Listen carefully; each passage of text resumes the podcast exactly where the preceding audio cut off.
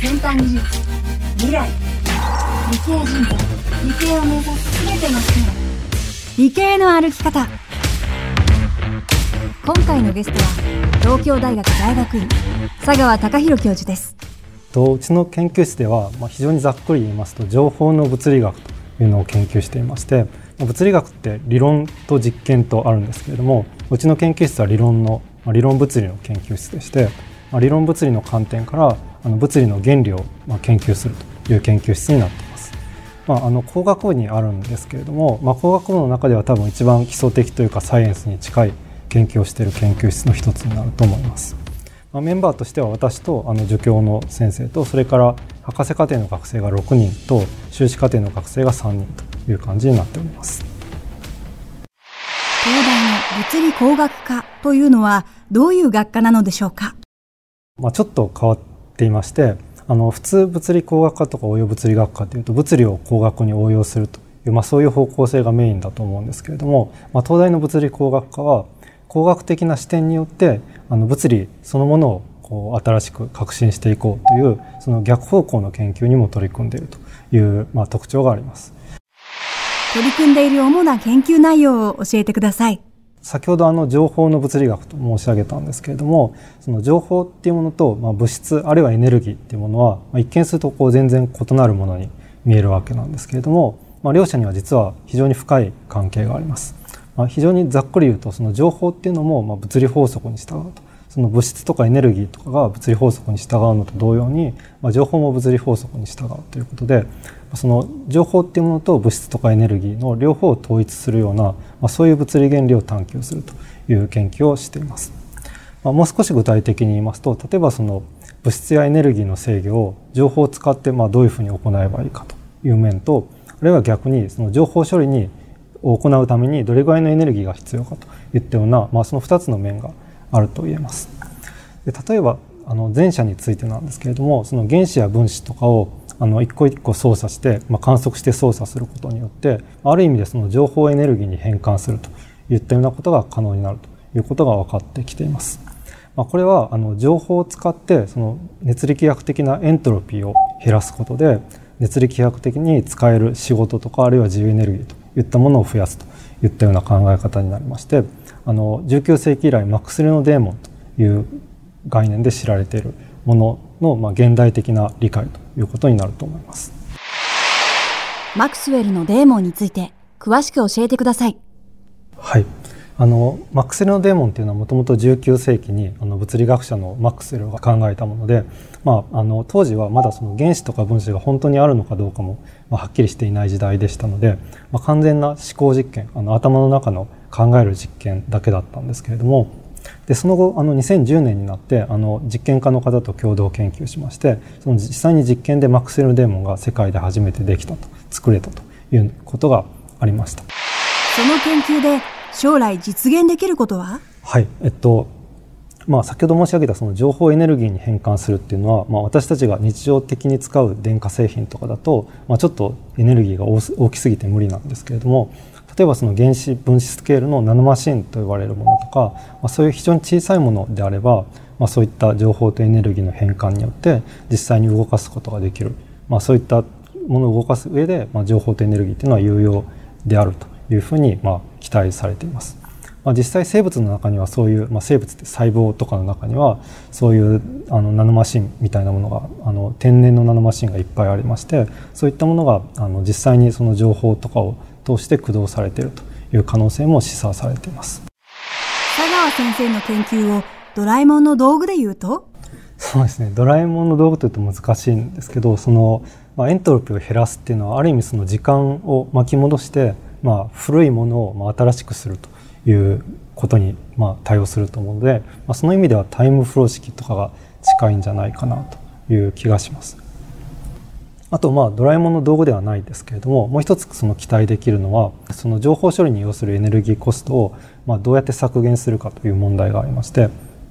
例えばまあ我々が普段使っているその実用的なコンピューターっていうのはあの物理法則から分かる、その情報熱力学から分かる原理的な限界のまあひゃくまんばいぐらいのエネルギーを使っているというふうに見積もられています。なのでまあこれを本当の物理的な原理限界に近づけるということがもしできたら、消費電力はひゃくまんぶんのいちになると、まあ、つまり実際上はほぼゼロになるということで、まあ、そういった観点からはそのエネルギーや環境といったものにもあの非常に大きなインパクトを与えうる可能性があるというふうに思います。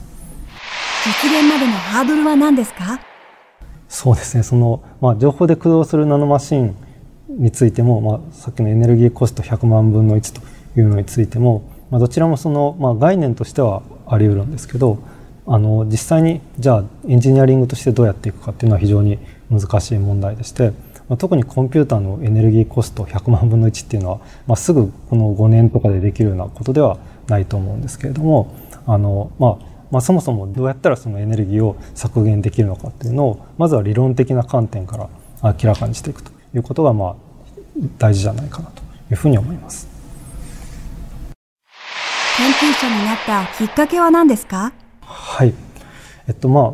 めちゃくちゃ遡りますと、まあ、一つは小学校の頃にこの算数が好きで、まあ、漠然とまあ数学者とかにも憧れていたりして、まあ、同時にまあ小学生なんでこう漫画家とかにもなりたいなと思っていたんですけれども、まあ、ある意味その中間を取って物理学者になったと言えるかもしれなくて、まあ、一つはその数学のこの厳密で抽象的な考え方というのと、まあ、もう一つはその、ま、漫画の意味って言ったらちょっと変ですけど、まあ、そういうストーリーテリング的な面っていうのが、まあ、あの科学では大事だと思うので、まあ、そういうのがまあ自分の中ではまあ研究者になる上での一番あの大元になっているかなという気がします。あとまあ影響を受けた本や人物っていうのは実はあんまりないんですけれども、まあ、あえて挙げるとすると、まあ、高校の時の物理の先生とか、あるいはあの当時塾に鉄力会という塾に行ってまして、まあ、その数学の先生とかの影響はまあ受けたと思います。あと本としてはその高木定治の解析概論っていうあの数学の本がありまして、まあ、それを高校の時にまあ割と読みまして、まあ、それで感動したというのが一つあのあります。先生の夢を教えてください。そうですね、まあ、非常にふわっとした感じになるんですけれども、まあ、我々のこの自然の見方ですかね、まあ、そういうのを変えるような、まあ、新しい物理理論を打ち立てるといったようなことがまあ非常にまあ長期的には目標になると思います。ニュートンやアインシュタインのようにですか？まあそうですね、まあ、彼らはちょっと偉大すぎるのでちょっと比較対象としてはあのあれなんですけど、まあ、方向性としてはまあそういう感じかなというふうに思います。さんじゅうろくさいで教授になられていますが、大変だったことはありますか？そうですね、なんかすごく大変だったっていうことは実はそんなにはないんですけれども、あの自分の研究室を持ったのが、えっと、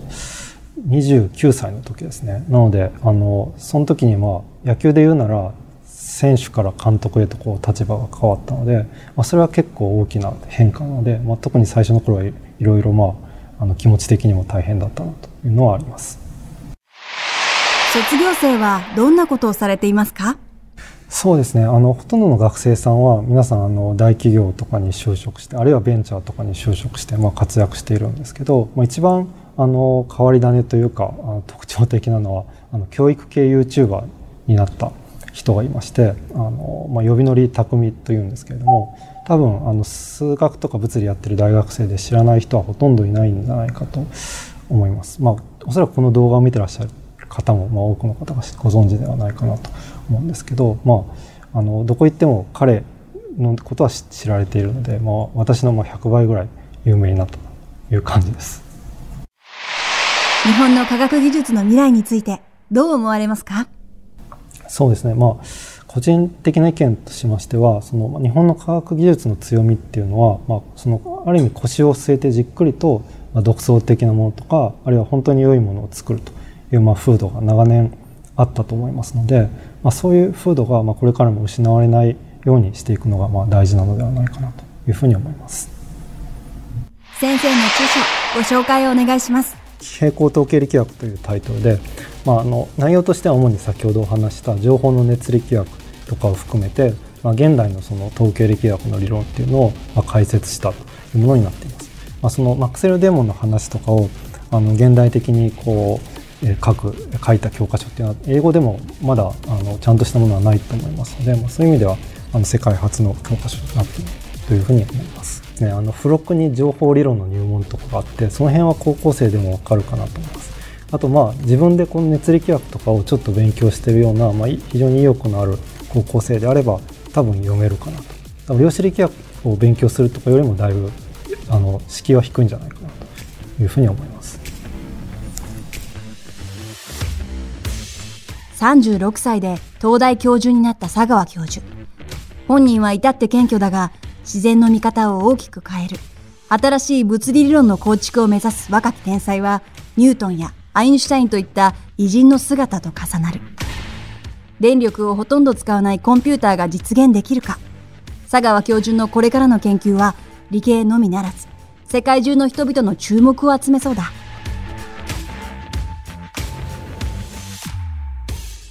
この番組は産経新聞社と理系人材の就活を支援するあかりくがお届けしました。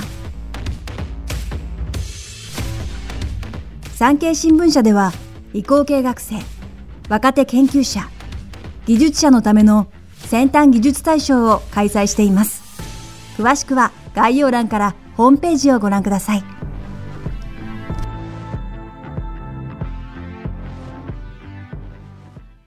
私、講談師神田蘭が語るごふんで恋する日本史列伝。歴史の教科書には絶対載っていないあんな話やそっちの話をさらりとお聞きください。産経ポッドキャストごふんで恋する日本史列伝でご検索を。